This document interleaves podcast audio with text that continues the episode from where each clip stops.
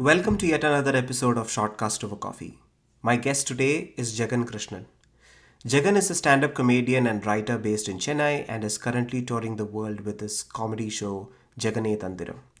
In this episode, I talk to Jagan about his early days in comedy, his writing, and his love for Tamil cinema and music, and also the stand up comedy scene in regional languages. So let's now get on with the episode. Hi, Jagan. Welcome to the podcast. Thank you. Thank you so much, Bala, for inviting me. Yeah. I actually got to know of you, like I think most people, through the Harris Jayaraj viral video. Uh, and Yeah. I'm pretty sure you have heard of this so many times. I watched a couple of interviews of yours where uh, the interviewer was like, Oh, we discovered you through the Harris Jayaraj video. And I don't know how many hits it has got. It, it just went viral. And I think one of the most uh, particular things about the video is that you were not just you know going through his uh, uh, songs but you were saying them so well and that i think was one of the you know one of the usps of that piece. Um, and funny enough you know i also had this thought about harris jayaraj that a lot of his songs are very similar. It, they have a very you know choir or a gospel vibe about them uh, but uh, I think in one of your interviews, you say a joke is a joke only if it is delivered. If a joke is in your head, then it's not a joke. So I think, uh, yeah, and I think you perfectly summed it up. So congrats on that. I think that that really did play a huge part in uh, you becoming very popular on the internet. I'm sure you were quite popular in the comedy circles in Chennai, but uh, uh, how much of an impact did that video have in your life? Well, that video is like basically my that's my arrival card, my identity, and it has become such way. And every comedian needs that break, right? I'm glad that it happened. It's technically my second video, but right now, uh, according to YouTube, that's going to be my first ever stand-up video. But that technically became my um, what can I say? Uh, my uh, Postcard, sort of. Yeah, maybe yeah. It announced the arrival in a very good way and uh, I, my friends comedic friends used to say the same thing to me like people who have been doing this and people who have been watching this for some time. So it's the impact of the first video that's like when people get introduced to you that va- that is that is something that you va- you need to value the most. So don't be in a hurry don't be in a rush to release the first video.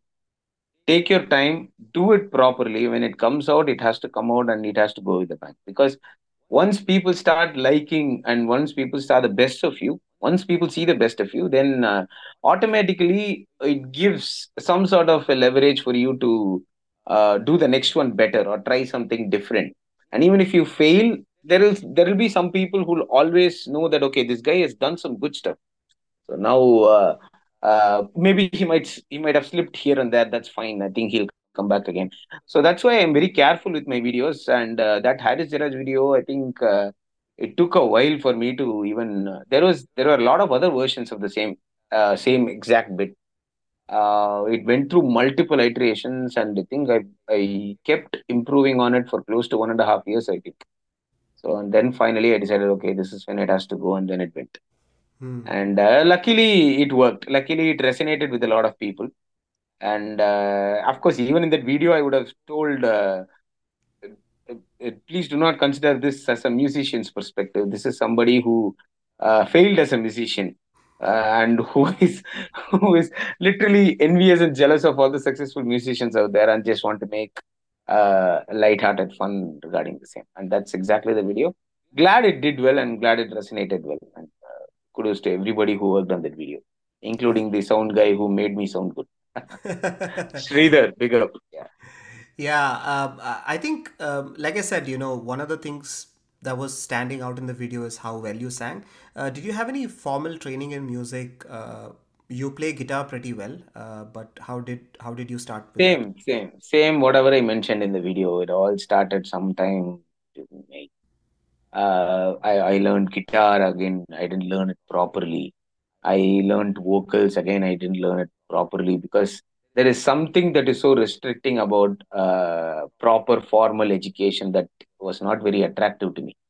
So the uh, uh, like I I was the, the naive over enthusiastic, overzealous kid, no? Like the minute you go and buy a guitar from the shop, you just want to be the next rock star, get into the band and then sing. It doesn't matter whether you know anything or not. All you need to know is like just learn three chords and go and play the songs. That's that's how I was. It is absolutely and it's a ridiculous approach. You should never do that. That is exactly uh, what I tell to a lot of people now also. Um, so I did have training. I did have formal training with respect to vocals, um, and then with respect to guitar as well. And uh, yeah, uh, uh, I would say like it's just an okay kind of training. Um, here and there, few years here and there. That's it. Yeah, we all do that, don't we? I mean, you know, someone who starts off with, uh, let's say, cricket, uh, who wants to become a batsman, uh, they think that they can just go in and bat, but, you know, the process is so much more important. Maybe you will be made to run uh, around the oval for like, you know, three times, or you you may be. Yeah, I've heard from uh, budding cricketers that they are usually made to field for the most of their uh, initial days. Uh, and it's it's kind of important to fall in love with the process. And uh, you know a lot of the times when we look, when we look up to musicians or you know anybody for that matter who has achieved something in life we never sort of realize what all they went through to to become who they are. And uh, so yeah i think uh, i am also someone similar who who who has fallen in love with the art but uh, did not quite uh, like the process Same thing. Even in cricket, I, I did the same thing. I did go to cricket coaching. I did go for three, four years. I used to shadow bat and shadow bowl all the way uh, up to my school and then back home. So I used to commentate on my own innings, imaginary innings where I'm playing for India in the finals in the World Cup. All those things I've done. The whole nine yards.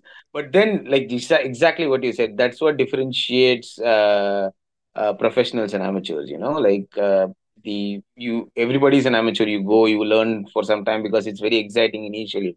Then you get into the process then you realize that okay it's not as fun as what you thought it would be. And then you have to put you have to do the dirty work. You have to grind yourself. You have to uh, change your entire life to fit into that particular thing because you want to be good at it you want to be better at it uh, I think that's where it gets alienating for a lot of people. And the same thing happened to me.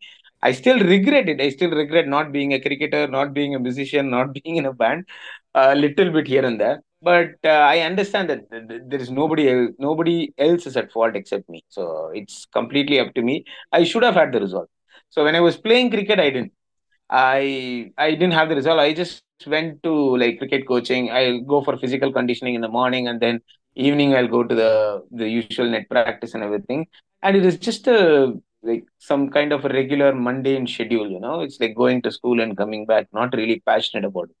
The minute I left cricket, and then two years later, I identified, oh, this is what I was supposed to do because that's when I realized what I was actually supposed to do and um yeah i mean i i was at fault and i realize that's the that's that's that's what happens to most of us right? We realize it a couple of years later or maybe 3 4 years later that okay this is what i should have done. Now i realize but now it feels like it's too late. So we cannot go back there that's what yeah happened with music that's what happened with cricket and that's what happened with so many other things yeah yeah, I think uh, growing up in the 90s, we all thought about playing cricket for India at one point or, or the other, you know, hitting that last ball six to win the match. Uh, like, like you just get out of the shower and you are like, oh my God, there, there is Allan Donald or someone bowling and I'm going to smash them out of the park. And then exactly debut at the age of 16 or whatever. And then you slowly grow up you slowly grow up you hit 16 and you have not done anything in life and then you're like yeah well someone else debuted at 20 irfan pathan debuted at 20 so there is still a Yeah. chance but well it just didn't happen i That's it. Life, life happens after that. Life happens for some weird reason. So, yeah. I mean, that's it, it's good in one way, but at the same time, uh, that that's never going to leave us. Like what you said, we'll always be the man of the match in the World Cup. And then uh, the most, the, the, the funniest thing was, uh, I was not that good at uh, spoken English back then. So what I the, the one thing that I feared the most was going to the presentation ceremony and then talking in English to Ravi Shastri. As if I've accomplished everything else apart from that in cricket. So the one thing that I used to do was I used to sit down and write my uh, acceptance speeches. Like they are presenting me the man of the match award. So I used to take phrases from Mohammad Azharuddin what uh, Ajay Jadeja is speaking, what Sachin is speaking, Dravid, and everything. I have to like form sentences, and then I used to memorize that. And uh, this, is, I mean, looking back at it right now is funny, but I can't believe how stupid I was back Yeah, we all have done it. Uh, uh, I mean, you know, what is so funny is when when you are going through that process, you don't realize. You feel like you are the only one. And then, you know, once you grow up and then once you have you are in your 20s or whatever, and you talk to other people and it's it's eerily similar. The thought process, everything is yeah. so similar. Uh, Mm. it, it's it's crazy. I mean, uh, especially the 90s. I mean, the 90s cricket was something else, wasn't it? I mean, Yeah, yeah, yeah. um, you know, all these guys. Just yeah, just look at the footages back then. No, it looks like a sea of people are there. Even now, it's like houseful, but you don't get exactly that vibe. Back then, it was like crazy. It looks like okay, anytime there is going to there's going to be a stampede in the stands or something like that, and the energy was on on a different level. That too, we had not uh, HD quality video and all back then. Normal, uh, your whatever you want to call right now, 360p or 720p. That's so that's what we got back then. The audio quality did not even capture the entire sound of the audience, but the vibe was altogether completely different. I mean, I look at the stands, even they were not even chairs. I, I used to go to Chennai Stadium, Chidambaram Stadium, and all. It was just the stairs, the gallery kind of stairs, and people used to go berserk every for every four, every six, for every wicket and everything. Yeah, I mean, uh, it's nostalgia, right? It's You know, there is a video on YouTube uh, of a 1966 Test match. Uh, I forget between Okay. who and who. Uh, uh, India, obviously, India and the West Indies. You should see the crowd in in Chennai. Like full packed stadiums and uh, and I still remember uh, I mean I still watch the footage of uh, 1996 India Pakistan game in Bangalore uh, Oh, crazy I mean that crowd is absolutely oh, crazy and I think somewhere down the line we have had so much cricket that there is just not um I mean, the enthusiasm has not caught up. And I think in the 90s, there were these triangular series, and I mean, yeah, series were not as many. So I think we just have that. exactly, Yeah. And watching cricket was also a community activity, you know. I mean, not every Yeah, house had a television, so people from the neighbor neighborhood. Uh, so there was like a mini stadium kind of an experience. Um, and and talking about uh, that, I think uh, some of the theater companies, um, like the PVR cinemas and uh, I don't know Inox, they are all going to convert theaters into like a mini stadium, like a fan experience. And uh, uh, yeah, because I I don't think the movies are doing pretty well, so they are like, uh, you know, we may anything, start. anything that gets, anything that gets people to the theaters. Yeah. Yeah, like IPL, right? I mean, IPL, if you stream, it's it's okay. Uh, there's a lot of fandom for that. Uh, but yeah, things have changed dramatically, especially from the 90s. Yeah. Um, so uh, again, typical engineer to comedian transition. I mean, I think there are a lot of uh, a lot of you guys out there, right? Everyone did engineering, moved to comedy. Uh, Yep. but uh, do you, do you think writing was your fundamental passion, your fundamental love, uh, or was it always comedy?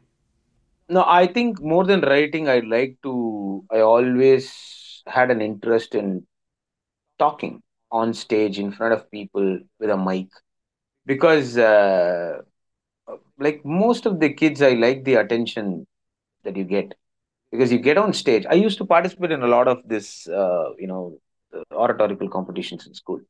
Doesn't matter which language. I used to participate in English, Tamil, Hindi, and all. I used to participate. I have no idea, my because my father speaks Hindi, so he'll write a speech and then I'll memorize it and then I'll go. All I wanted to do was just get on stage and then I, I want to talk. That's it. So because Was it's the it's was the Hindi something like Bhagyaraj's Hindi? Ah, no, not. he actually studied Hindi, so but the way I spoke, maybe that that heavy accent would have been there. It, it, would, it would have been like uh, ek gaon mein ek kisan only. But uh, he wrote proper Hindi because he he knows and he speaks well. So I I used to do that mainly because anything that got me on stage. Uh, um, where I can go and speak or even sing for that matter, or, or or I can do something there that attracted me a lot. I used to participate in that kind of events in almost every avenue that I got as a kid.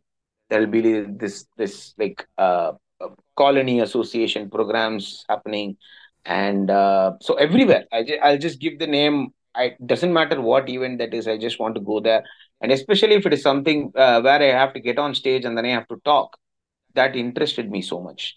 And uh, writing is something that I wanted to do, but I quickly realized that I'm not good at it. Uh, because I used to, I, I started reading a lot. I used to read a lot in school. In college, uh, that habit completely disappeared for me. I don't know why, because I was much more interested in roaming around, hanging out with friends, and everything. And once after uh, college, when I had to travel for work, the travel itself will take a lot of time, one hour, one and a half hours.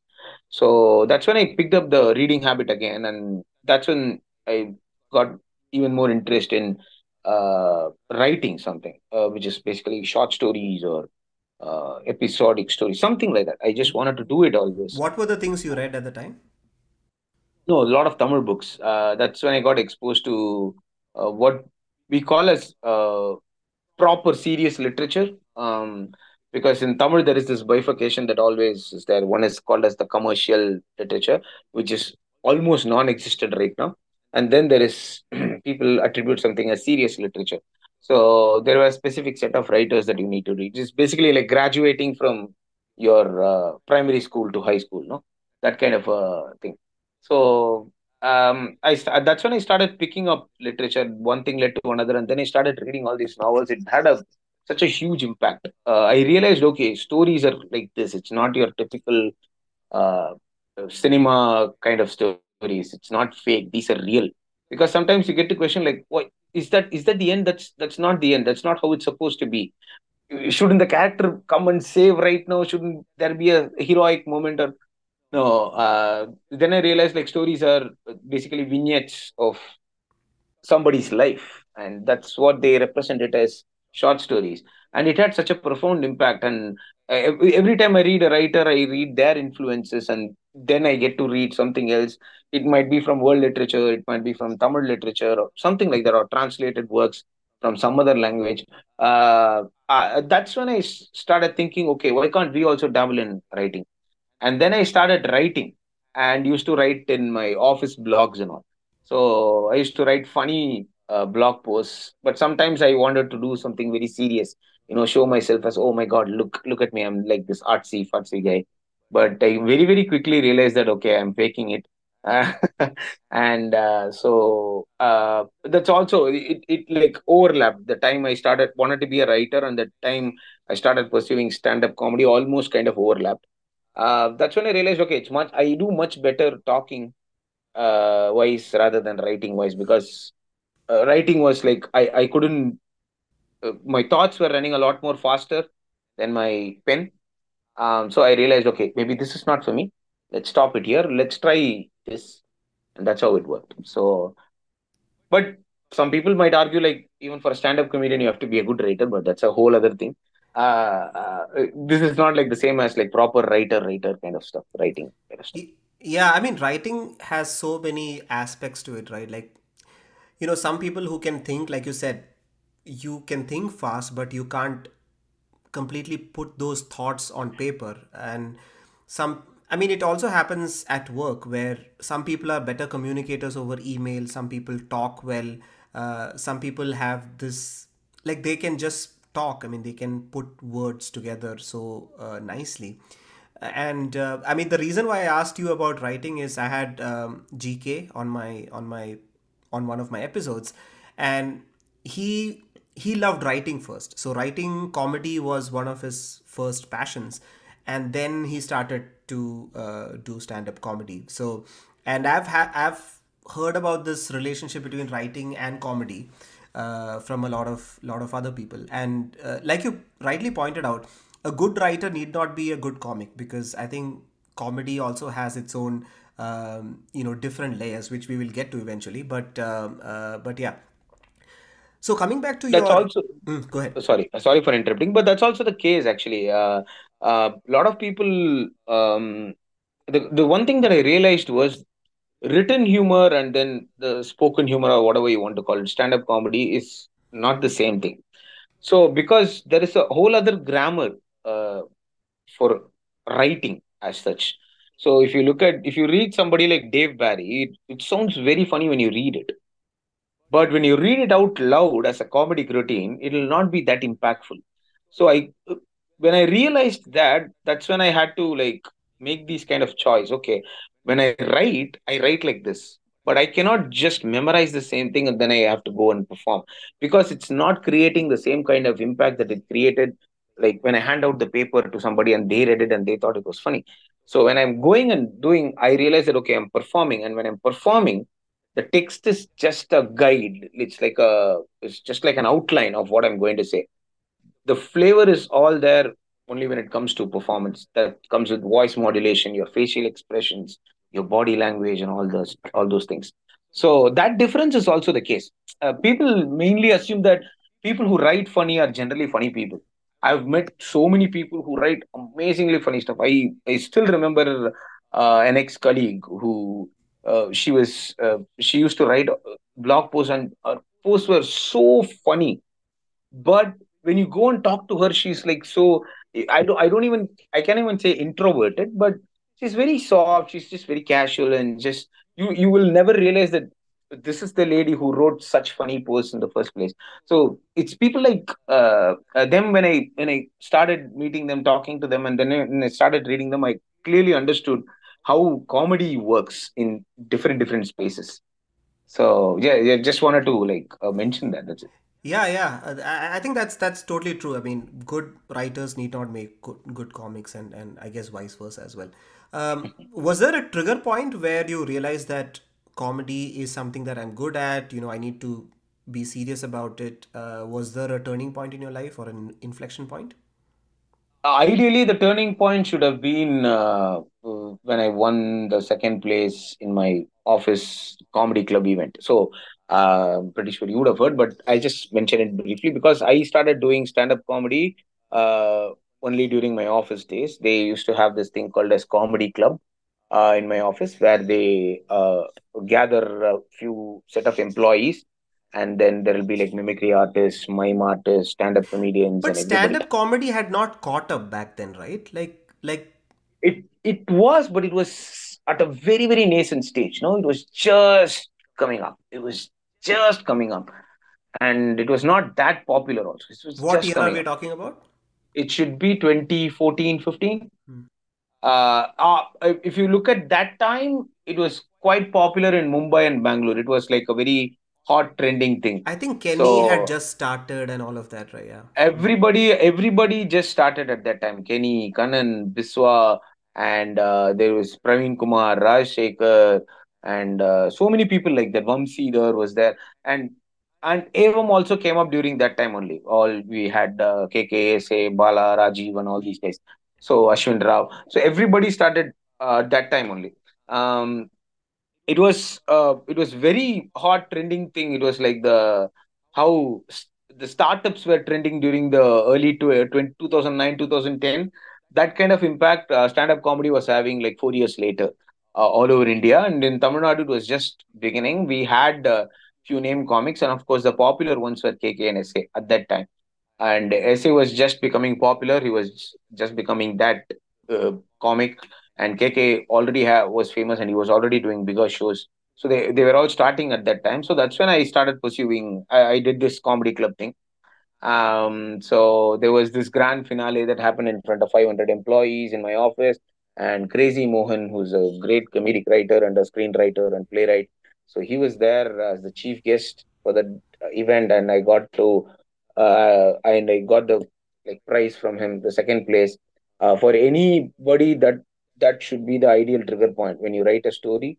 Uh, that should be the trigger point, but it, that's not how it happened because I realized that okay, uh, this is a good. It's like a very good uh, time.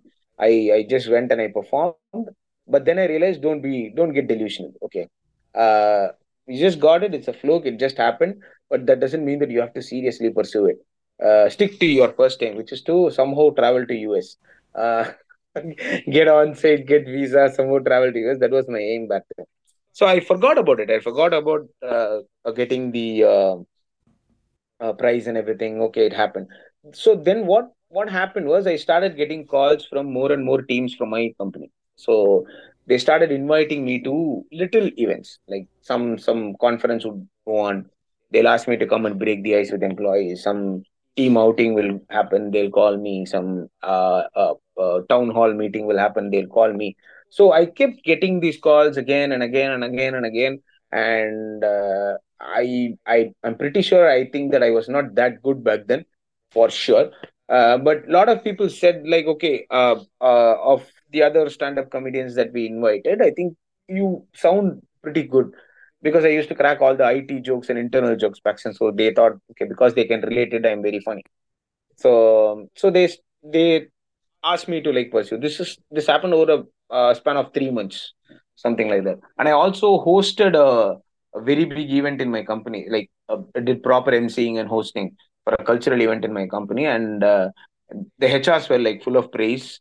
So I thought, okay. Uh, so they also said like, okay, try this, try this if you want to. And I already knew Manoj because he was also uh, part of the comedy club in my company. Manoj Prabhakar is another stand-up comedian uh, from Chennai. So that's when I asked Manoj, like, how exactly do I go about this? What exactly should I do? I really want to try dabble sta- uh, into stand-up comedy somehow, uh, just just to get the experience of it.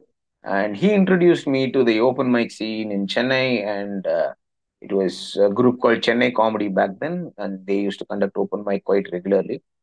And that's when uh, I don't know whether I started taking it seriously. That's when I started doing it regularly.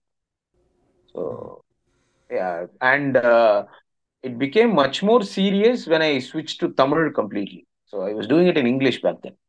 So English and everybody was doing it, and uh, just like a typical comedian coming up through any comedy scene, I was disgruntled, I was angry that I'm not getting the opportunity, that there is a big conspiracy against me, and people don't want me to grow, and all these stupid thoughts used to come and cloud my mind. But uh, I then I switched to Tamil stand-up comedy around 2016. So I started doing open mic in 2014, 2015, I guess. Not 2014. 2015, it should be the correct year. 2015 is when I did the company event, and 2015 is when I started doing open mics. 2016, uh, because of uh, because a good friend of mine, Annamalai, he started a group called Tanglish Comedy. I then switched to Tamil stand-up comedy. And then I realized uh, a, a whole other venue uh, getting opened uh, for me. Like I, I could see completely different market altogether. There is this huge reception that came for people who are very much interested to know how stand-up comedy can be done in Tamil, not the typical TV style stand-up comedy, right? So this is like uh, whatever that we see in clubs and everything, but it's done in Tamil instead of English. Uh, because back then, even in clubs, they will not prefer Tamil stand-up comedians because they think that it's okay that's kind of very local we don't want we are little bit upmarket uh, place and everything so they they we, we actually went and tried like trying to do Tamil stand-up comedy but you could not blame them because their reference was completely different their reference was okay this is not something that we want we want something else so that's when uh, i uh, uh, when Tamil started opening up when i started performing in Tamil uh, I, I then realized that all these kind of uh, the the premonitions that people will have, no, Tamil stand-up comedy is like this, it's not as good. So all these things are just fake because people started embracing everybody who used to come for the same stand-up comedy which we did in English. The same people came for the Tamil stand-up comedy show because everybody knew Tamil. It was such a uh, like it's it's such an open idea. It's just, it was right there, but we didn't see it. So I think that's when I started taking it seriously because when I started performing in Tamil, I felt much more comfortable. I felt much more natural. And then I realized, okay, now I can do it. I can do whatever that I think is funny in exactly the way that I have seen people do it before me. So which is in Pattimandram or which is in cinema, movie, dialogues or in stage plays and everything. So now I realized okay, now uh, uh, okay, I'm I'm part of this new grammar in comedy, and this grammar is very fresh. So when I present it in that way with a bit of mixture from the usual American stand-up comedy structure, it's going to look so fresh. And uh, when I started, uh, when people started appreciating me more and more for that, and that's when I started taking seriously. And of course, the music came in later, and it changed my uh, profile a bit more. So I think Yeah. multiple points I can say. Mm. One thing led to another, chain reaction. Yeah, yeah. I mean, I think we all underestimate the power of regional languages. Um, I was uh, interviewing, uh, well, I was, uh, you know, talking to Amit Varma, who is one of the uh, biggest Yeah, podcasters yeah, in yeah. India Legendary podcast. Yeah. yeah. legendary podcaster and uh, he was on my show um, like the, the the previous episode and he mentioned Sorry, me sorry for the interruption. Sorry for the interruption. How do you get time to listen to his podcast? Because they're like five hours, six hours, and then sometimes, yeah. so so uh, i mean uh, this is a technique that i got from uh, krish ashok uh, who was also on his show uh, and mine uh, is that you know li- listen to it in 2x because they do this really profound deep Oh, conversations yeah, right yeah, and yeah. uh, so yeah that's what he advises and um, so i asked him how do you listen to your own episodes is that uh, once he gets his edits he listens to them in 2x or 3x and his My idea God, yeah and he edits. He edits. no, He no, he doesn't. No, no, no, no, no, no, no, no. Oh, okay, okay, okay, He has okay. um he has an editor. His name is Gau- uh, Gautam or Gaurav Chintamani. He was a guitarist for the band Advaita. Uh, Oh, yeah, yeah, yeah. so uh, Wow. so so he edits his podcast. Uh, but after the edit, he has to go through the edits once again, right? So that Mm. he does in two x speed is what I meant. Oh my God. Yeah, but uh, extremely sorry for the digression. Yeah, Oh no no no that's that's totally fine. Uh, I'm not going to edit this. This is going to go on. no the, the no the thing is it's it's actually fascinating because uh, one thing really uh, hit me when he said is that you know sometimes when you listen to something uh, at 2x a you cover the same amount of material in half the time and then the second thing is that brain has the capability to process more than uh, I don't know, like 1500 words per minute or something. And then it somehow just normalizes, is, is what he says. Uh, and I think it makes sense. You know, I've tried listening to uh, things at 1.5x. The only episode that I cannot is Krish Ashok's because he speaks fast and I cannot do 1.5 on his. Oh yeah, yeah, yeah. Yeah, Uh, but uh, yeah, I mean, again, what a what a guy! I think uh, he can speak at 1.5x. Uh, mean, 5x of normal people, but still make sense and still be coherent Yeah. and still not, you know, uh, search for words and all of that, which is Exactly, incredible. exactly. It's as though like he prepares a speech and then comes for every podcast. I mean, that blows my mind away. Yeah. I, Yeah. I had a chance to do interview him as well during the, one of the lockdown things. So when we were talking about food and everything. So of course I I just finished Masala Lab and then I had a lot of questions I wanted to ask. It was fun. It was a really fun podcast. Yeah, yeah, yeah. Uh, but anyway, coming back to the point where we started, Amit Varma, uh, in one, I mean, in one of my episodes, and in uh, like a, uh, you know, they have these conclave events, right? So he was saying that regional languages are really powerful, and and we sometimes underestimate the power because, you know, even though we learn English in school, you know, some of us maybe spoke at home, uh, English at home, uh, is that you know ultimately we think in our regional language we think in our mother tongue. So that becomes so much more relatable than in english. And there are some things some jokes that would only make sense in tamil uh, because you know i'm following uh, ravichandran ashwin's youtube channel and krishnamachari srikant's youtube channel. I mean some of the things I, I wonder if there is an english equivalent to it and there isn't. So uh, glad you switched to tamil and i think tanglish uh, is is a great medium because uh, you can say some things in English, you can choose to say some things in Tamil and all of that. So uh, yeah, I think um, so. The music came in later, and um, uh, and talking about music, did you have like were you a fan of uh, any particular music director growing up, uh, or like were you a film music buff at all? Ah, no, I will never call myself any buff at all. uh, so I, I used to listen to music primarily because that's what you do, right? I mean, uh, what else did we have for pastime? It's just like there used to be this uh, channel called SCV that used to run in the background. Pyramid So and all of that. yeah, all those things. So it's just songs after songs after songs, a dizzying array of songs will play without even an ad break, without any uh, host or anything like that, VJs or anything like that. So I used to listen to that. I used to because I used to sing uh, back then. As I said, any any opportunity to get me on stage and talk talk or sing in front of a mic, I'll do that. So I used to go get these cassettes, and then we also had this as a pastime wherein we used to go for this audio cassette shops, uh, which are non-existent, or maybe they are here and there, few places only. Audio cassette shops where uh, we pirate uh, our own mixtape from latest film songs, all those things we used to do. So Yeah, it was actually, uh, you know, uh, we could get it done at 15, 20 rupees, and the new one would cost Exactly. 45, 50. It- you know, which is a yeah, huge yeah, sum of yeah. money. Yeah. look. Yeah. 15, 20 rupees, you guess you you can just pick and choose the biggest hits. So that's also something that we can do. So the, the audio cassette guy, the, that uh, uh, he will say, okay, this song is good from this movie. I just heard it. I'll mix this for you, and you get five, six new songs. Then what I used to do was I then I go and listen back to it, and then I try to transcribe the lyrics to my knowledge, and that was the most challenging part. If you take uh, some of the songs, it'll be very simple. Basically if you take uh, uh, uh, straightforward if SPB or Yeshudas or somebody like that sings you're of course going to get what the lines are. It's just very easy to transcribe.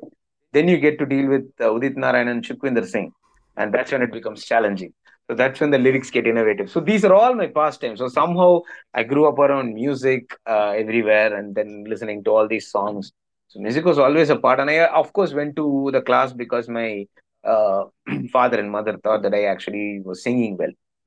Maybe, yeah, maybe I don't know.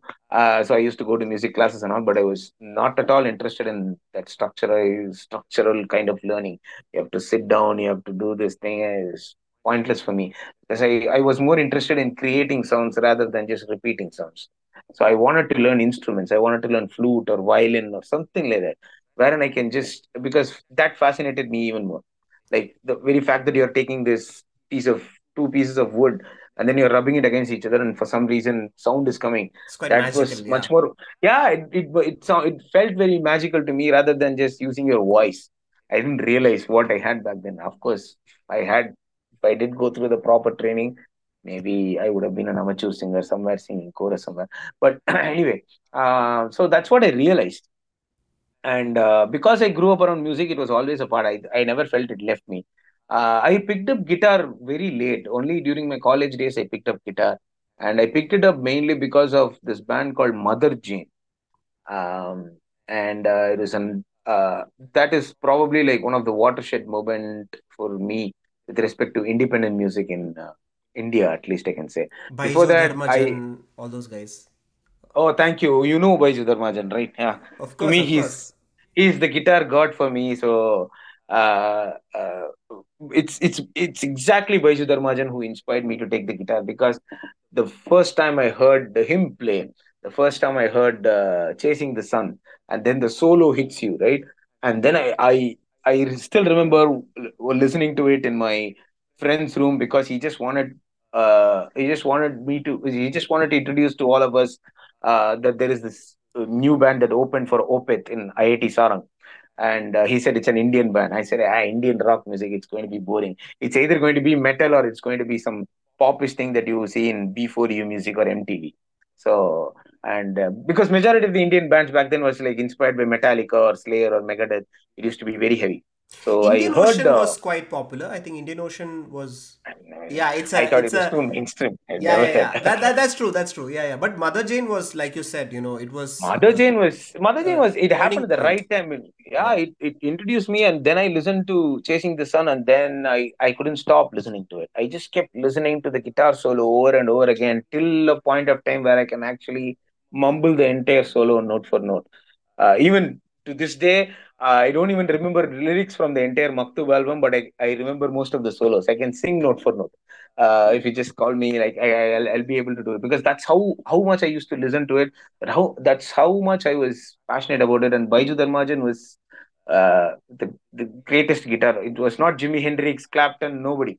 It was Baiju Dharmajan for me. So I thought that if he can produce such beautiful sound of this in- instrument, I would at least want to learn it. I, I may not produce the same kind of sound, but I just at least want to learn and then I want to feel like, okay, something beautiful like that can be done. That's how I started. I wanted to learn guitar very badly, started practicing. I used to practice because this was in college, second year, third year, that time, engineering college. So uh, after finishing the college, after I come back home and I have nothing else to do, I just used to sit and practice for four hours and five hours together.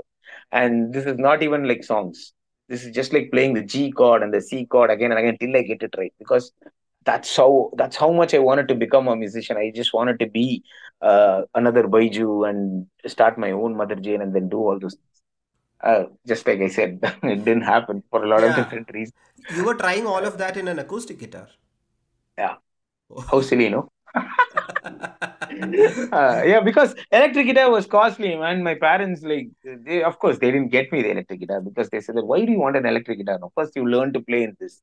So I got a second-hand acoustic guitar, of which uh, part of the money I paid from my own expense because I used to go to symposium and get all this money uh, uh, try to win competitions like quiz and all those things. So I'll just go and then I'll try to win that, and they'll give me some sort of money, and I'll try to use that money to get whatever I want. I wanted to get a phone very badly. I wanted to get a smartphone very badly back then because it was just coming up.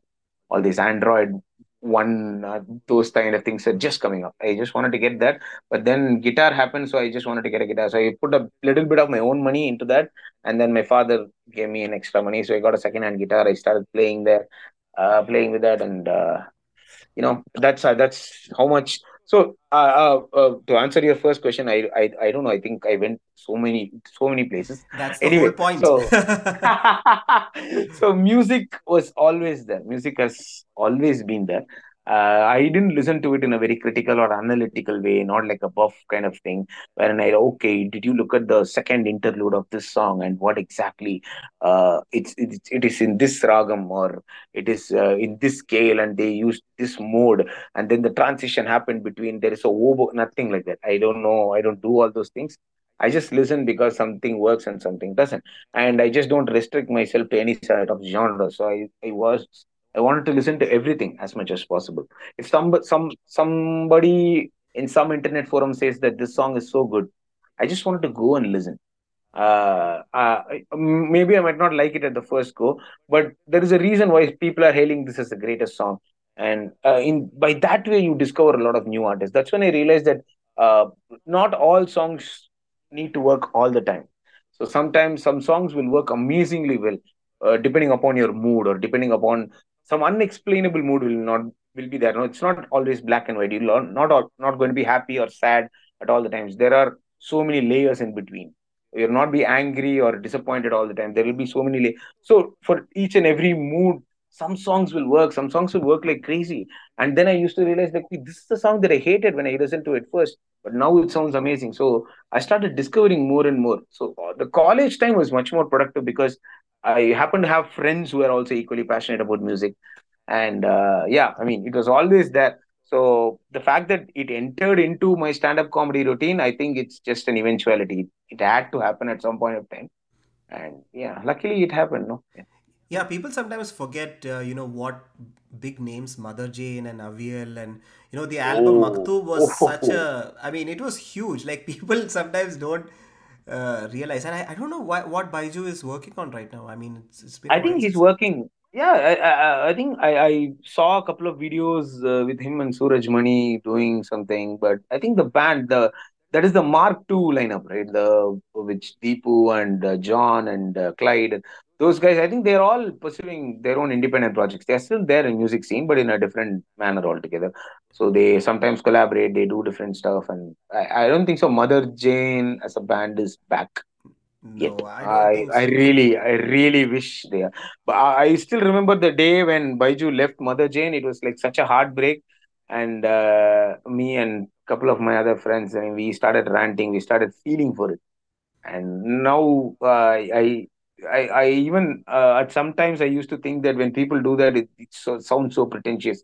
You're just feeling for a band breaking up. Come on, like we have much more important things in life. But I realized at that point of time when Baiju left and uh, uh, and then what exactly is going to happen to Mother Jane and all this. Yeah, it's a crazy time. What do you Yeah, said I mean, right. there was, uh, I think there was Agni Parikrama in the north. I think there was Yeah, yeah, yeah, yeah. There was Euphoria. Euphoria was, uh, yeah, Euphoria and all were like much more mainstream. So when you switch on MTV, they used to come.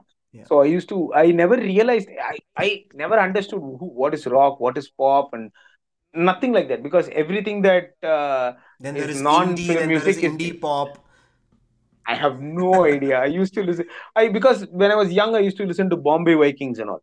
So I had no idea. I thought that okay, they were they were just like pop group. Okay, everything that is non-film is called as a pop group. So Indian Ocean is pop. and uh, Euphoria is pop. Euphoria was much more popular. I remember and Bombay Vikings and and uh, Colonial Cousins. All these things I used to listen. Non-film music, but never uh, uh, like I I didn't realize that uh, there was such a big rock history in Kerala with respect to 13AD and Avial and Oh, Mother yeah. Jane and all these things. Yeah, yeah, yeah. Those guys are like, I mean, Kerala, I think what happened during that time was there were a few channels. There was a channel called Rose Bowl. Uh, I don't think it mm-hmm. was aired outside of Kerala. But again, yeah. extremely great production quality. Some of their videos are still available on YouTube. Where uh, there was, Ah, yeah, there was one session where uh, singer Karthik just goes on. I mean, he is in like this exploratory uh, thing about with Hindolam and you know raga based thing like uh, Panivirum Malarvanam. He just goes on and on and on about it. oh, So improvises. yeah, improvises. Yeah, exactly. And Yeah, uh, there are some videos. I think this was before Music Mojo, and obviously Music Mojo just took it to another level. I think yeah, that yeah, yeah. completely took uh, you know Thaikudam Bridge, and you know so many people came out of that, right? I mean, uh, Harish Sivaramakrishnan, Madonna Sebastian also sang for Music Mojo and all of that. So was Yeah, I know that. Yeah, yeah, yeah. Music Mojo was. Uh, I think that was our own version of the South Indian version of the Coke Studio. No, so it is much more. Uh, yeah, I mean, I I've seen almost all the prominent musicians who are right. I mean, even Pradeep Kumar, Sean Roldan, and, and uh, Kalyani Nair, and all these people, they were there in Music Suraj Mojo, like innovating. Suraj Santosh, yeah. So they were like uh, innovating even back then, and they were improvising. They were doing this crazy, weird a cappella arrangement of popular Tamil songs and all. Uh, yeah, I mean uh, that is great. I'm I, I've not seen Rose Bowl, but Music Mojo I think is quite popular now. Yeah, I don't know what happened to Rose Bowl. So Rose Bowl was this really, uh, I don't know. It was like a small channel in in Kerala. I uh, think it used to come with one particular cable network, but it was oh, there for like three four years and then it closed. Uh, but it had some amazing music.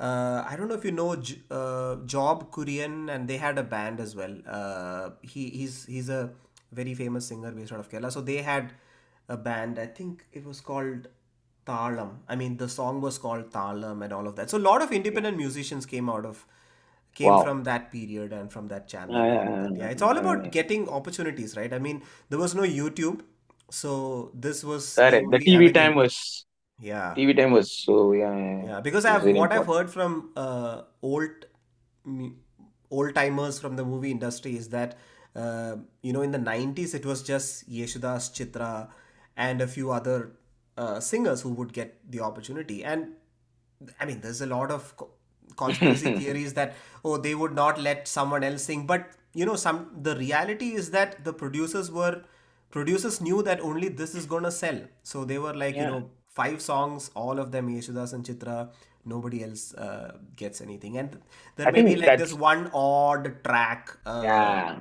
that might release and all of that. Same thing I think with respect to all the other languages. I guess in Telugu and Tamil it was predominantly SPB, and it was Janaki and uh, You know, Chitra. SPB is crazy. He he ruled Kannada, Telugu, Kannada, Telugu, Tamil. Tamil. Oh my God, unreal, no? Unreal, So that's the same thing. That's the same thing with the Yeshudas also. I, I, uh, because my wife is from Kerala, I, I, I could really see the impact of what exactly Yeshudas meant. Uh, because I know that I, I was a big fan of Yeshudas actually. Growing up, I used to love all his Tamil songs because his Tamil songs were not. He, he, he has this knack of singing all this somber, uh, something sometimes moody, very philosophical songs and all. Uh, not a lot of romantic and jolly songs that SPB used to sing. Uh, so I used to love Yeshuda songs because it was it, it resonated so much. But then I realized once I uh, realized when I went to my wife's relatives' place and all, I realized what a big deal Yeshudas was Yeah. uh, to all those people. And my, my father-in-law, they- he'll go nuts with respect to Yeshudas. He'll, he'll, he'll never say an Yeshudas song is very bad, even though it is very average. I know it is very average. I'll say, okay, what is that in the song? My wife will say it is very average, but he'll never admit it. It's, it's such a craze with respect to Yeshudas. I, I, I never realized it uh, anywhere else. So, Yeah, legends, talking no? talking about this somber songs, uh, I mean, reminds me of Alexander's piece about uh, Yeshudas and SPB. Uh, I mean, great, so so uh, yeah, I mean, Yeshudas has this bhakti uh, tone with him, Ah, yeah, yeah. Is Yeah, that's that's why we could never buy it. I know I I because there is something when he sings he sings songs like Amma and Raika the Uyirile. It's such a uh, it automatically elevates it to some some sort of a devotional song kind of level. Right. I mean, he has sing Tanni Totti Tedi Vanda and all in Tamil also, but still, I'm just talking. Uh, but whatever Alex said is a great observation because when Yeshudas's voice comes, it's a completely different feeling that circles you. When SPB sing, SPB also has sung a lot of songs in Shankara Bharanam and all those things. That movie sung a lot of uh, songs, but SPB, uh, uh, because he was everywhere, uh, you know, for uh, people who grew up listening to Tamil music, he ruled from 80s to 90s and even during the early 2000s he was there almost everywhere. Every hero introduction song he has to sing and all those things. And uh, yeah i mean uh, that's that's i think we we identify like that right? Because my wife always used to say like uh, if there is a song that is on Mammootty's face or mohanlal's face she cannot imagine anybody else other than Yeshudas voicing them even if it is somebody like mg Srikumar, she'll feel like okay it's not it's completely out of place it has to be Yeshudas. MG Srikumar can sing for somebody else. So he, she'll always say, she'll always say when th- these kind of movies and all will come, no, what is it, Nandanam or whatever it is. So, uh, not, not Nandanam, I, uh, that Nagumo, which movie I, I don't Oh. Chitram, yeah, yeah. Chitram, Chitram, yeah. So I honestly don't think uh, MG Srikumar was a great choice for that song because he does not have a huge Carnatic background, and I think Yeshudas would have done. Uh, uh, Yeah, yeah. My wife always says that, and she also says that the know, reason fun that is that, fact, fun yeah, fact, uh, Yeshudas has not sung for a lot of Priyadarshan movies. Yeah, So, yeah. so the story goes that there was a movie called Cheppu, which was remade as Nammavar in Tamil. Uh, Ah, so oh, okay. yeah, so it was released in 1987. Um, Mohanlal did, I mean, the role of Kamal Haasan, the college professor.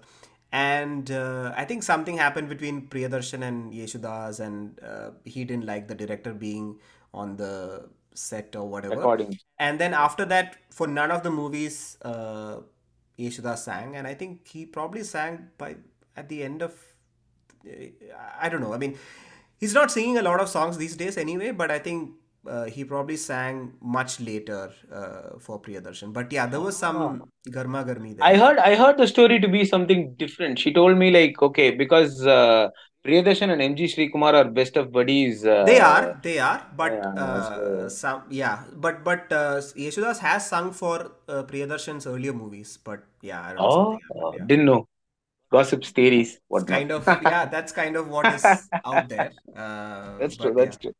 But what a great movie, Nammavar. I think, uh, uh, yeah, would definitely. I enjoy it. that. Yeah, enjoy, enjoy. Uh, it's it's just fun. It was fun back then, but yeah, even now. yeah. yeah. Any uh, any favorite music directors? Uh, Oh yeah, that was the question. No, like I because I grew up with music, there was not specific music directors and all. I used just to songs. love songs. Yeah, because that's that makes everything right. You would call yourself a Rahmaniac or uh, Rahmaniac. Um, no? I, I, I of course grew up uh, listening to Rahman songs. If you're growing up in 90s, A.R. Rahman should have been a big part of your life. And uh, believe it or not, I I'm actually a fan of the late 90s and early 2000s Ilayaraja songs, which many people might not quote. Because whenever we say Ilayaraja, people always think about the 80s hits, which are of course great. So I used to like uh, his 90s songs as well in movies like Nilave Mugam Kattu and all that. It'd be like amazing. I used to love, I used to love Veera which is again a great uh, uh, music, and Uzhaippali, which is also Ilayaraja. I love those songs. And of course, Rahman, you have Rahman, I mean, uh, getting when a, when a new uh, movie with Rahman music comes, getting the cassette is always like a ritual. You get it. Doesn't matter. You have to go and get it.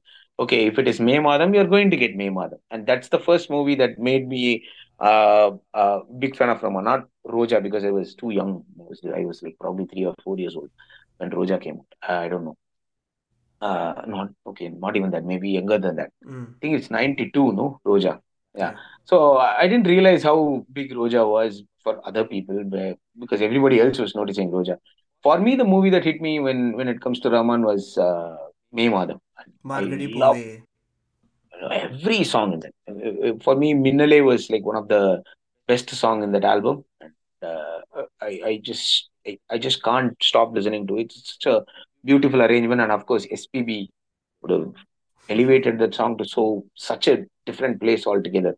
And so many other directors. I mean, like you, you grew up listening to Deva, and Deva also started producing a lot of great songs. And he obviously you go and get uh, most of the uh, Rajinikanth movies would have been uh, uh, the music director would have been Deva, so you get those character cassettes as well. So I was not particularly a fan of a music director. I was particularly a fan of albums, songs, and all those things. And I think that was much more convenient. Sometimes just to pick fights with friends, I used to claim that I'm an Raja fan. Yeah, those things. Yeah. Uh, but that's not exactly the case. Yeah, Same goes with Harris Jayaraj, which uh, like when I Harris Jayaraj came, I was in my teens. That's the time when Harris Jayaraj came, and Minnale was such a great album. You cannot pick one good song from that album. That's even the smaller songs that comes here and there. They were they were amazing. They were. Uh, that's the first time when I got the cassette, and there were like these BGM tracks, kind of kind of things were there, and uh, it was great. It, after a long period of this uh, A.R. Rahman domination, you get to listen to a music director who's coming and then, like in the first movie itself, making such a big impact. At the same time, Yuvan Shankar Raja was producing hits back to back. It was such a great period to be alive, discovering these music directors one by one by one, them producing gems back to back. It was crazy. I have to tell you, your i- imitation of Yuvan Shankar Raja is the best I've ever seen. oh my god! Thank you, thank you I so much. think Thank you so uh, much. I think there's one of I, I don't quite remember what, but you just nail it. Yeah, I think it's one of the Ah, best pieces. you, Yeah. thank you. Yeah, and talking about albums, I think Deva uh, Asai was fantastic, and Oh uh, yeah, yeah, and and Ilayaraja, you know, one of the uh, obviously Thevar Magan was was a fantastic album of Ilayaraja, and yeah, of course. uh, there are these songs like Mazhai Varudhu, Mazhai Varudhu, Kudai Konduva, and all of that. Yeah, Uh, phenomenal songs, yeah. Uh, oh, how do you like the music these days uh, after the Santosh Narayans and uh, Anirudh have come along? Like, do you like you know this is something that I deal with with uh, me and some of my chitapas, dad's brothers, and they. Uh, I feel like some of them are stuck in time. You know, the songs that you grow up with is ultimately what you end up singing. Uh, and I have realized that about myself as well. Like, you know, favorite songs are usually from the 90s and um all of that. I mean, obviously, there are few songs that are nice, like Maru Vaarthai was something that was amazing uh, and all of that. But um, uh, what do you have to say about the, the music these days? Uh, see, of course, uh, eh, uh, the boomer talk would be like the music back then was so good. Music these days, oh my God, it's too much of noise. I don't want to sound like that. See, I, of course, like what you said, every music director, they got there at that stage because they are so talented and they can produce a lot of great stuff. The one aspect of music, which I feel is not something that I'm too uh, uh, passionate about, or I can say that I Not fan like of. too much. Not not a fan of. Also, I can say, which is that uh, I think there is a um, a, pro- a a pattern where uh, I don't know who, but they want to extract every ounce from a music director as soon as possible because he produced a big hit or because he did something good. Yeah, do you think Anirudh is being overused? Anirudh, yeah, definitely yes. Anirudh, I think I think he needs some space because uh, uh, uh, familiarity sort of it breeds contempt. No, so that's exactly what happened when you uh, put him in back to back in all the movies, and it's only his sounds and his voice. People started critiquing, like, okay, the music for this movie is not good, the song for this is not good, and all these things. You cannot say that about a music director who has given so many hits at various points of time uh, I think everybody needs space because it's ultimately a creative space. Uh, if you keep pushing them, or uh, if, or maybe it's the music director's call, I don't know. Uh, I cannot even put uh, my finger on that. But you cannot ma- keep manufacturing music after one after the other because that's how that's what you end up doing when you have so much pressure people will quote uh, Ilayaraja as an example, like he did this. See, uh, there are always freak geniuses that happen once in a while, but that's not a pattern. That's not going to be an everyday issue. So, uh, if Ilayaraja has done it, we just have to appreciate the fact that we get to listen to such a genius for a very long time. So that's all. Stop it there. ev- expecting everybody to be in the same way is ridiculous because everybody needs their own time and everybody needs their own space. Everybody said Santosh Narayanan also is not like I don't know where he is, I don't know what he's doing. But right now you come and see the reviews that he's getting for his Jigarthanda Double X, and everybody is raving about his music. Be- why? Because he has the talent. He definitely will be able to produce. You know, Same I'm goes with Anirudh. Same goes with any music director. Yeah. I'm I'm So quietly laughing because I mean whoever listens to this on audio might not see this, but I'm laughing because when you mentioned Santosh Narayan, it you're I listening to the voice. automatically no, I automatically thought about you imitating Santosh Narayan and oh my God. I, I, I, I, I had see this is this is what is very lucky for me. So when you mentioned about Yuvan, when you mentioned about Santosh Narayan, I had the chance to perform the same exact same in front of them. So and they were such good sports. They were really really fun and uh, and I had and I had a chance to perform my imitation of D. Imman songs in front of D. Imman in my own show. So uh, uh, thinking about it now, it feels very surreal. But back then, it was just like occurrence, and these guys were so chill because I know that I'm not uh, qualified enough uh, to critique any of their work. And I know that I'm just doing this for fun because it's just an observation. And they also realize the same thing. They are because they also like this kind of fun because it's not any sort of intellectual uh, sort of putting down or something like that. I know that this guy is just having fun with some of the stuff. So they also enjoyed it. So those moments are like, uh, yeah, I mean, I always cherish. But Yeah, I back to think what I'm trying, yeah, yeah, go ahead, go ahead, go that ahead. thing is there. That thing is there. So a lot of music directors, when they give one hit, I think they're being over. And it's not just about music director; it's about anybody. You just go to a content creator on Instagram, uh, their reel might get viral, and then immediately there is a pressure for that content creator to do ten reels, twenty reels in a span of five days like that's ridiculous, no? You cannot keep putting out something like that every day because you then uh, you might even end up hating whatever that you liked in the first place. So I think when it comes to creative uh, field, it's just my opinion. I don't know how uh, correct or wrong I am. I think every creator, every artist needs to be given some sort of space or room to create their magic. So when you listen to stories like, uh, uh, we even listen to stories back then, no, like uh, uh, uh, uh, Kamal Haasan and Ilayaraja and Vaali and all talking about how to do Kanmani Anbodu Kadhalan song. You listen to that recording session in YouTube it's just it's just mind blowing that something like that could happen. And then you listen to all these other music directors in US uh, or directors in US. They are just uh, I I listened to this entire Denis Villeneuve uh, talk about how he got the uh, score from who is that? I think Icelandic composer. I forgot his name. I think uh, I, I Idiot Good Johnson or something. I, don't know. Some Mm. some some son. Okay. So uh, so he got Sounds he Icelandic. Yeah. yeah, yeah. So he gave that much space and time for him to work on the sounds. So and the music and everything. You go listen to uh the social network soundtrack and then you see how Fincher gives this room and space for Trent Reznor and Atticus Ross to work give that space to most of the music directors we'll produce gems back and back to back to back to back. This kind of work pressure is not just about Anirudh, it's about any music director. If when you give that space with uh necessary intrusions here and there i think they will be able to produce a lot more gems um, rather than just uh, like squeezing them into a machine and then extracting every single ounce from them and then chucking them away. Yeah, that's I've noticed this with uh, c- comedians also, right? I mean, there is they come, there is a three, four years where they are in every single movie, and then you know that's that's pretty much it. You know, the shelf life is too too small. You know, one thing that I've noted about singers is that uh, you know I'm just gonna just gonna use Hariharan as an example. I'm maybe I'm biased. I'm a huge fan of his.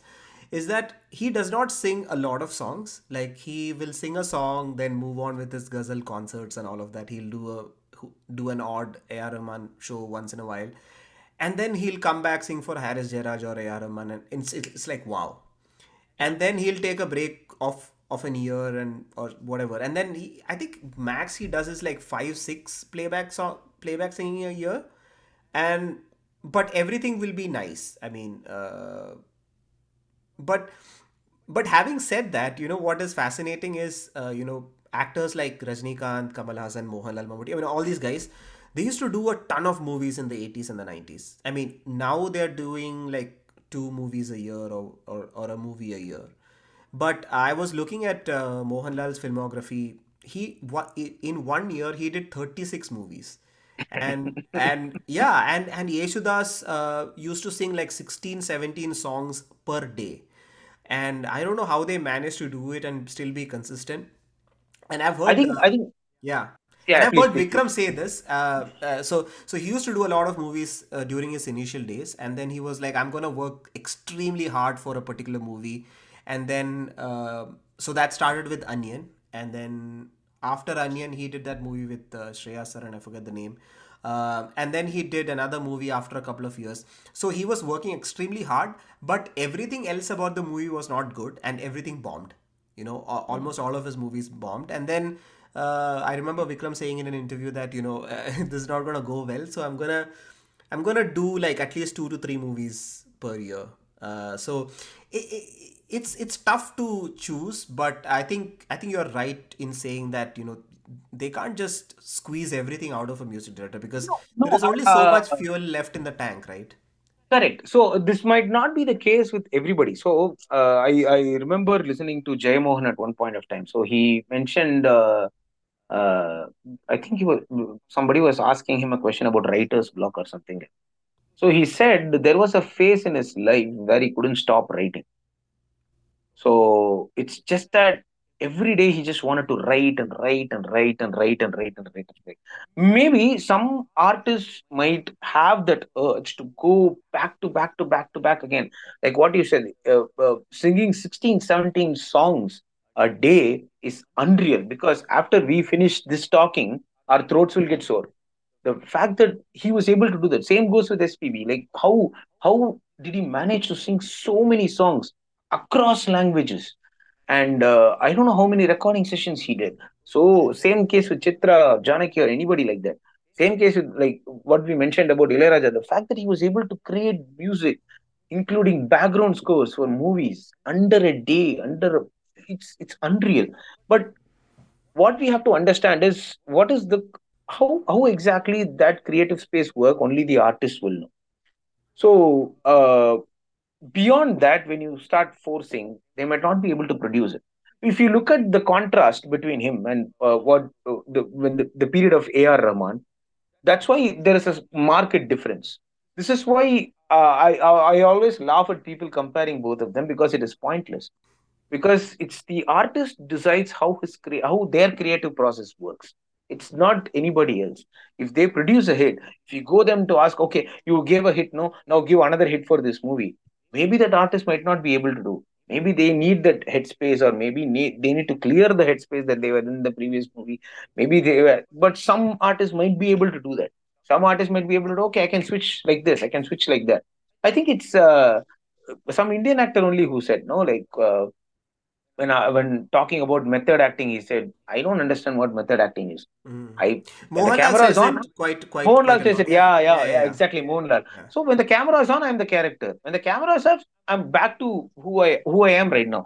But when you go and ask a method actor, they'll tell completely different things because I have to be in the character for long because that's that's my process. yeah So leave it up to the artist. Leave it up to the respect their process. If they say that they'll not be able to produce something that in a short span of time, give them the space. Don't keep clouding them. Don't keep bombarding them with assignments. But uh, because of the advent of social media, like what you said, when a music director takes a break, uh, there is always a fear of missing out, right? People think that okay, he's out of the limelight, he is not there in the market anymore. This guy is the number one, and that number one changes every week, uh, which is even more funny. Uh, how can you change the number one? Because uh, what people don't understand is legacy is not something that happens over a very short period of, period of time. It does not happen over the course of one movie week release so that happens over uh, a big body of work that you have to establish over a longer period of time. So uh, I think I think respecting the space of the artist, the creative space of the artist, that will do a lot of wonders. You don't have to work with the same person again and again. One music director is giving a hit, great. But just because that music director gave a great album doesn't mean that that music director is going to work for your movie. Somebody else can do some magic uh, with it that you would have never thought about it. Mm. So that process is not there. It's always about manufacturing and marketing right now. So okay, when we put this name in, we'll get this much hits. We have something to show. There is no guarantee, but that just gives a lot of relaxation to a lot of people saying that, look, we hit 7 million, look, we hit 10 million. But ultimately, what value that carries, nobody knows. There are a lot Yeah. of 10 million, 20 million songs that are right there that completely gone out of the zeitgeist. That's not there in people's mind. It's not there in playlist. People keep listening to the songs that they like. People keep watching the comedy bits that they like. People keep watching the movies that they like over and over again at various points of time. Doesn't matter if something is a hit right now. It always has to be. It doesn't matter if you create one moment in a two hours movie. That is not how the movie works. Even if there is not even a one moment, if the movie is good, people will come back and watch it. So that Mhm. creative space that when you give it to the artist, people will enjoy, people will cherish.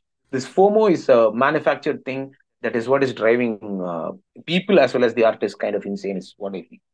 Yeah, yeah. I think I think you rightly po- uh, said, and you know, sometimes I feel like when it comes to music, like if let's say one album has a lot of songs, and uh, you know, one of it is like an item song, the other is like a, you know, mellow or like a sad song or whatever. Yeah. Sometimes it's it's the item number that catches the numbers initially, but then uh, you know give it five years and it's usually the other uh, song like the sad song that may ca- catch up here.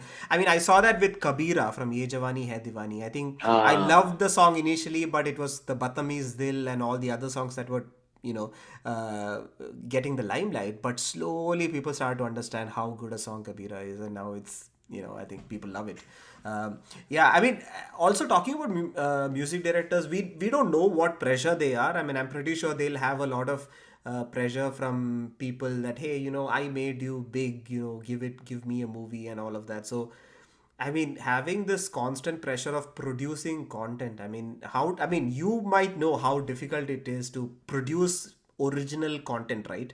Uh, uh, it's extremely hard. It's it's extremely hard. And uh, yeah uh, I, I've realized that with Pritam and Anirudh and, and a few others that uh, like also Arijit Singh I think so many songs a great singer fantastic singer but yeah uh, you feel like they they have factories. Yeah.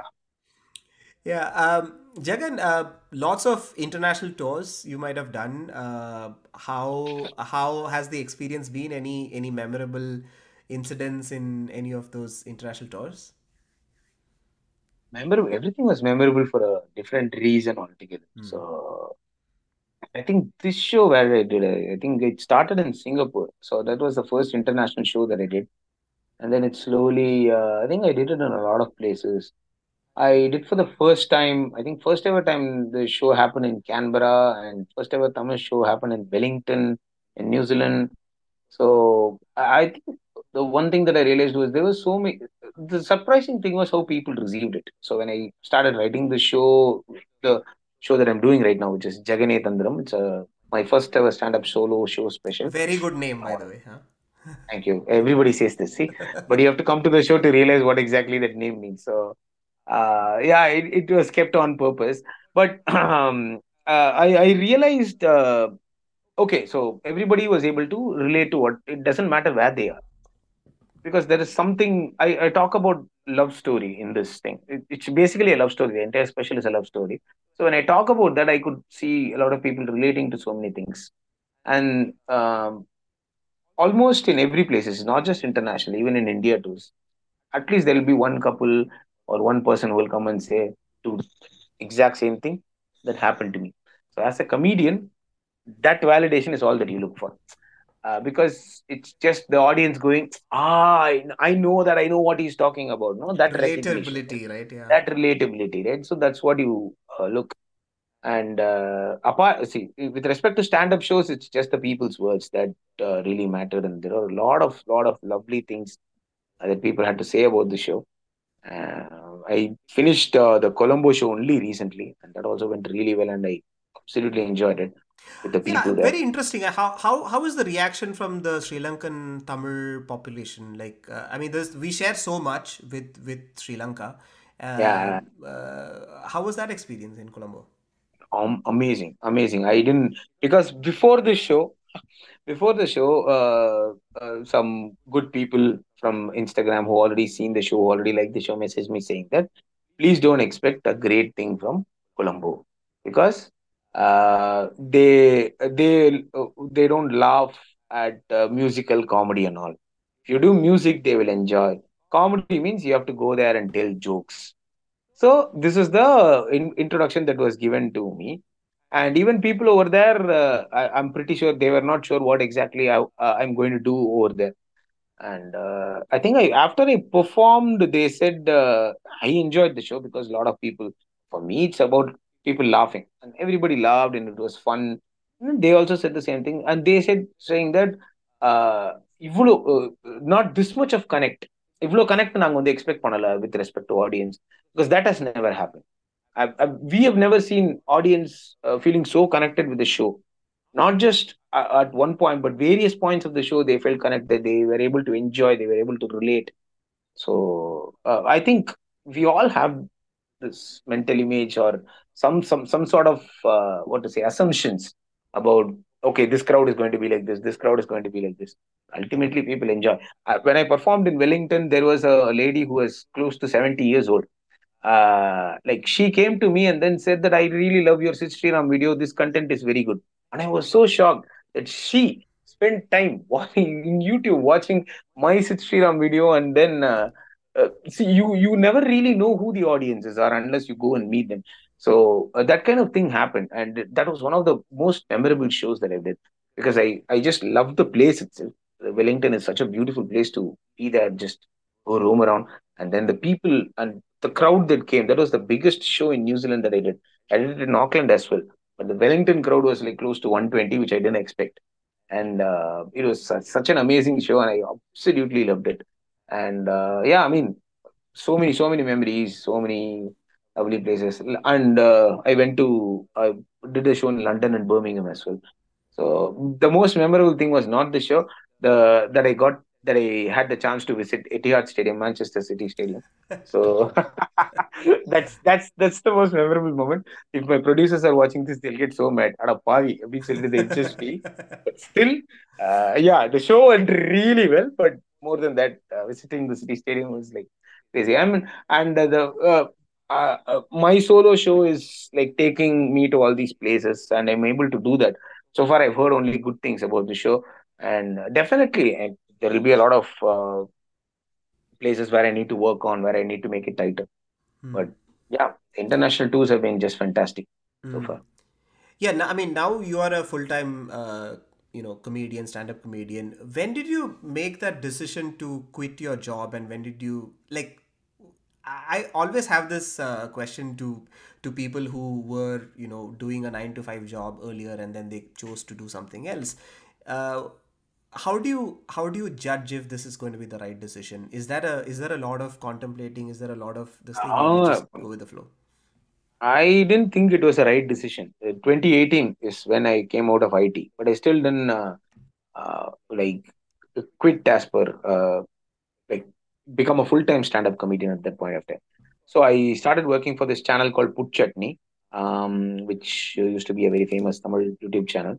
So uh, it was still a regular job where I had a monthly salary, but the thing is, I don't have to work nine hours every day because that's the nature of the job. It's a creative job. Sometimes you work 12 hours because you have you will be on a shoot and sometimes you can just take a break and just go relax and sometimes you will you can uh, they will give you off when you have a, a stand-up comedy show that you have to do they'll give you an off when you have a movie to shoot because they understand that it's a creative field so when somebody goes and does movies or some other shows they'll get more famous and that's actually beneficial for the channel as long as you fulfill the commitment to the channel it's fine so I didn't do a direct jump. Even when going to Put Chutney, I had to actually get a pay cut. I actually had a pay cut uh, to go there.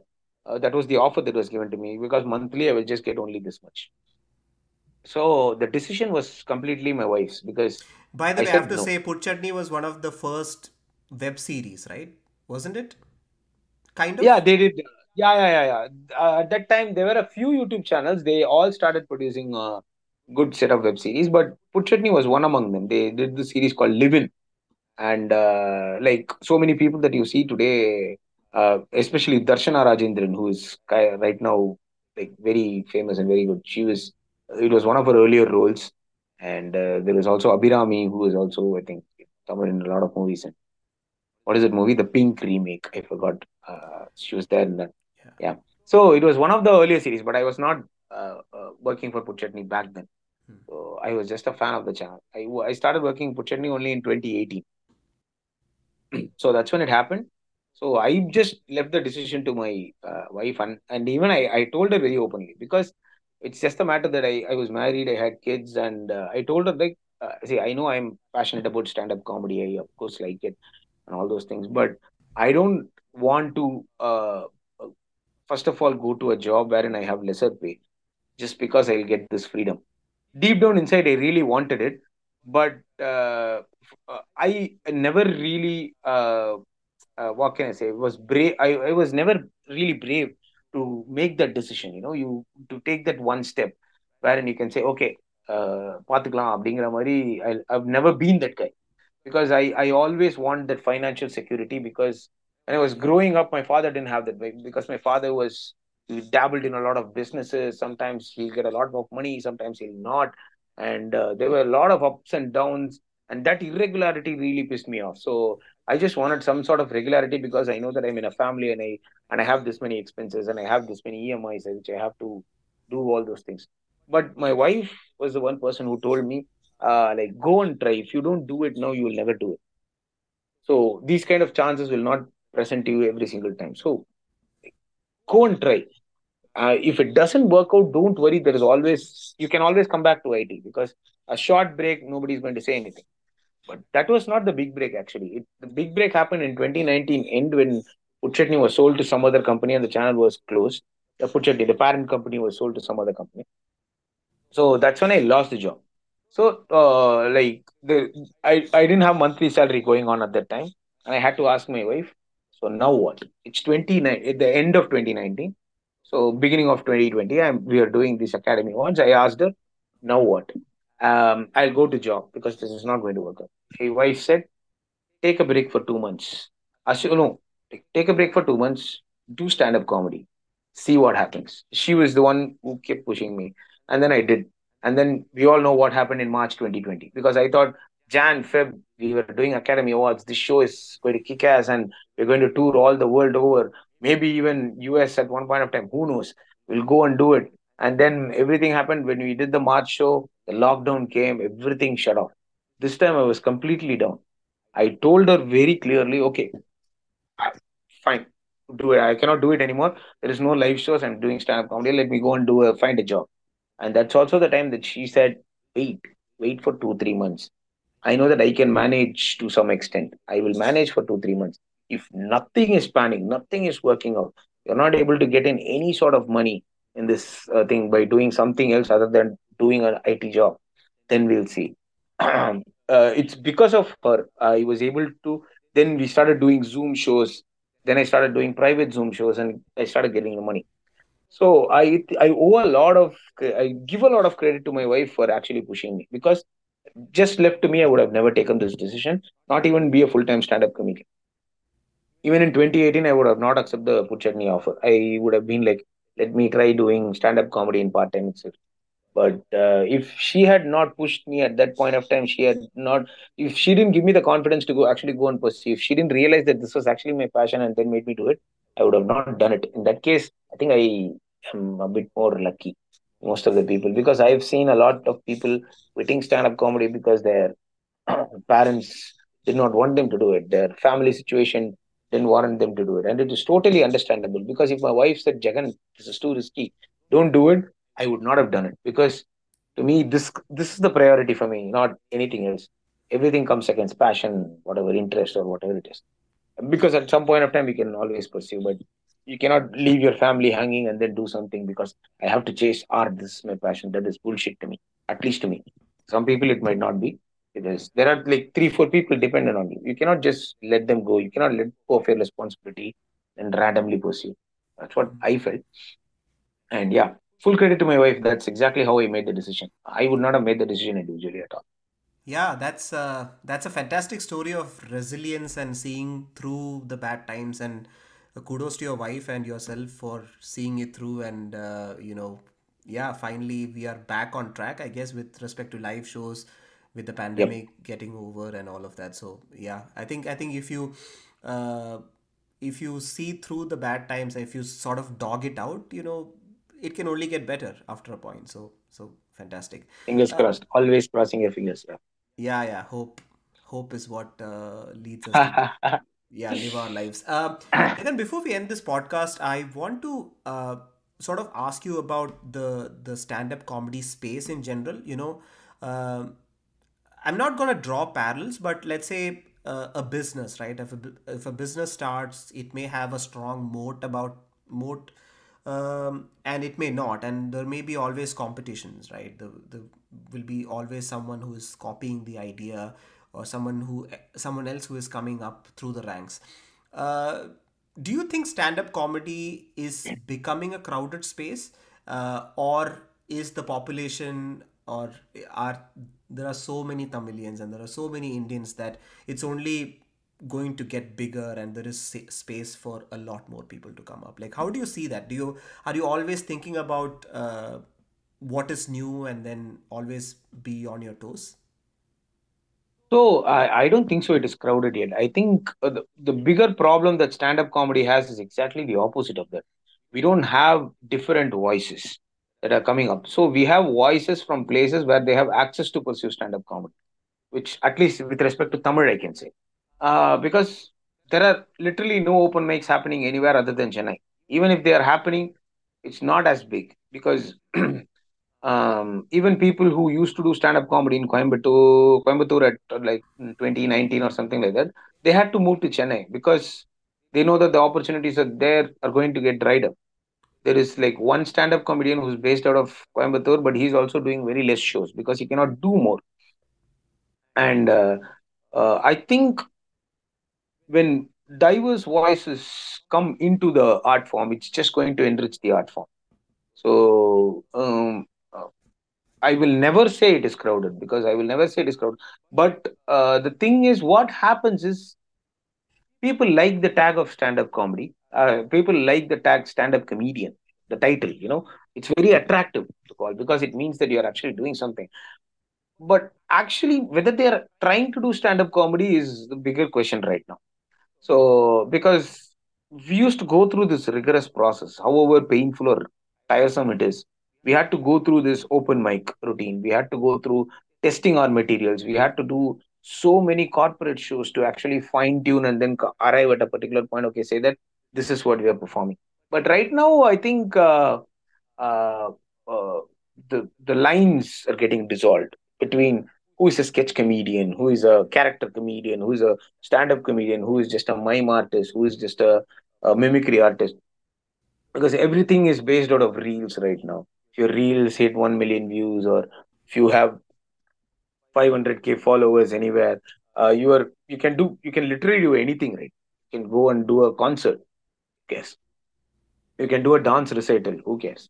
Uh, because you're famous anyway. People are going to come. So uh, I think it's good that a lot of people are dabbling in comedy. A lot of people are trying out comedy. But when you try to do stand-up comedy, my only thing is that like you have to follow the process because that helps. Nothing else. I'm not saying that that is like um, it's it's it's it's not like when you start to play cricket, which is the analogy that we started. No, uh, you just directly pick a bat and then you everybody can if you have the money if you have the access you can go get a pad helmet thigh pad arm pad uh, gloves and everything and then take a bat the proper english willow and then you can give a pose you can click reels you can do whatever you want but that doesn't make you a cricketer right? You still have to go. If they ask you to play front foot defense you have to play front foot defense. Everybody has to go through that. That is the basics so i think that process is what is missing right now in stand-up comedy.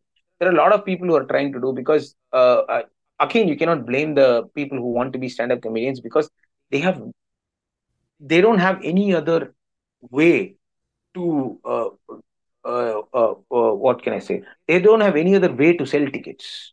It's the much bad analogy I can say. It's not even an analogy; it's the fact. They they don't have any because they have to be famous. They have to get sixty thousand followers. If they have to be a full-time stand-up comedian they cannot just earn by doing stand-up comedy. They have to do branded contents. They have to do uh, uh, this videos and that videos. And they will be able to do it only when they show social media following. And uh, what puts them is it's the same um, creative exhaustion that happens that we talked about with to music directors and whatnot. And uh, i think comedy is in that space right now which means a lot of people are forgetting what exactly they are supposed to do.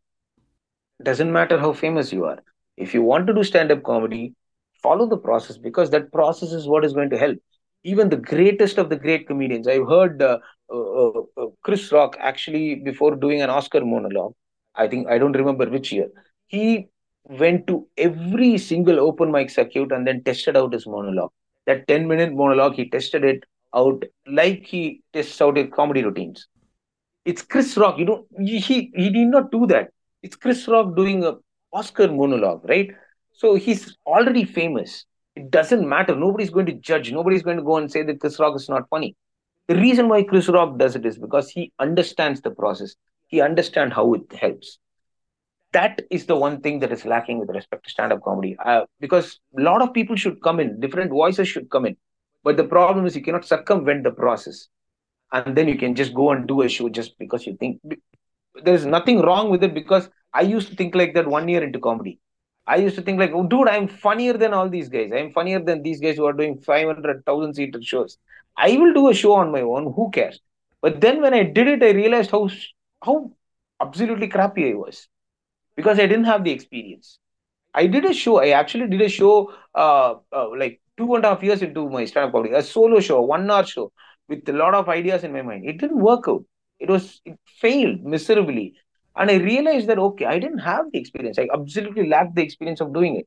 And that value that experience much, much more than anything else. That experience is what is going to take you to the next level. So please do come. Everybody should come. A lot of comedy quizzes should come. But don't succumb in the process. However tiresome it is, just follow the process. That is going to yield you so great results that you will never believe. That's that's the one thing that I wanted to say with respect to current stand-up comedy scene mm. So, so to summarize, it's it's it's about people who are seeking quick fame through reels and and short form content that is somewhere taking away from uh, the the the process, right? They the taking away from the fact that they are not willing to toil it out to to dog it out and uh, and i think i think yeah i mean this is a perfect place to end the podcast as well because I started talking to someone. I started to talking. Uh, I started talking to someone who said that they were not liking anything about the process, be it cricket or music or whatever.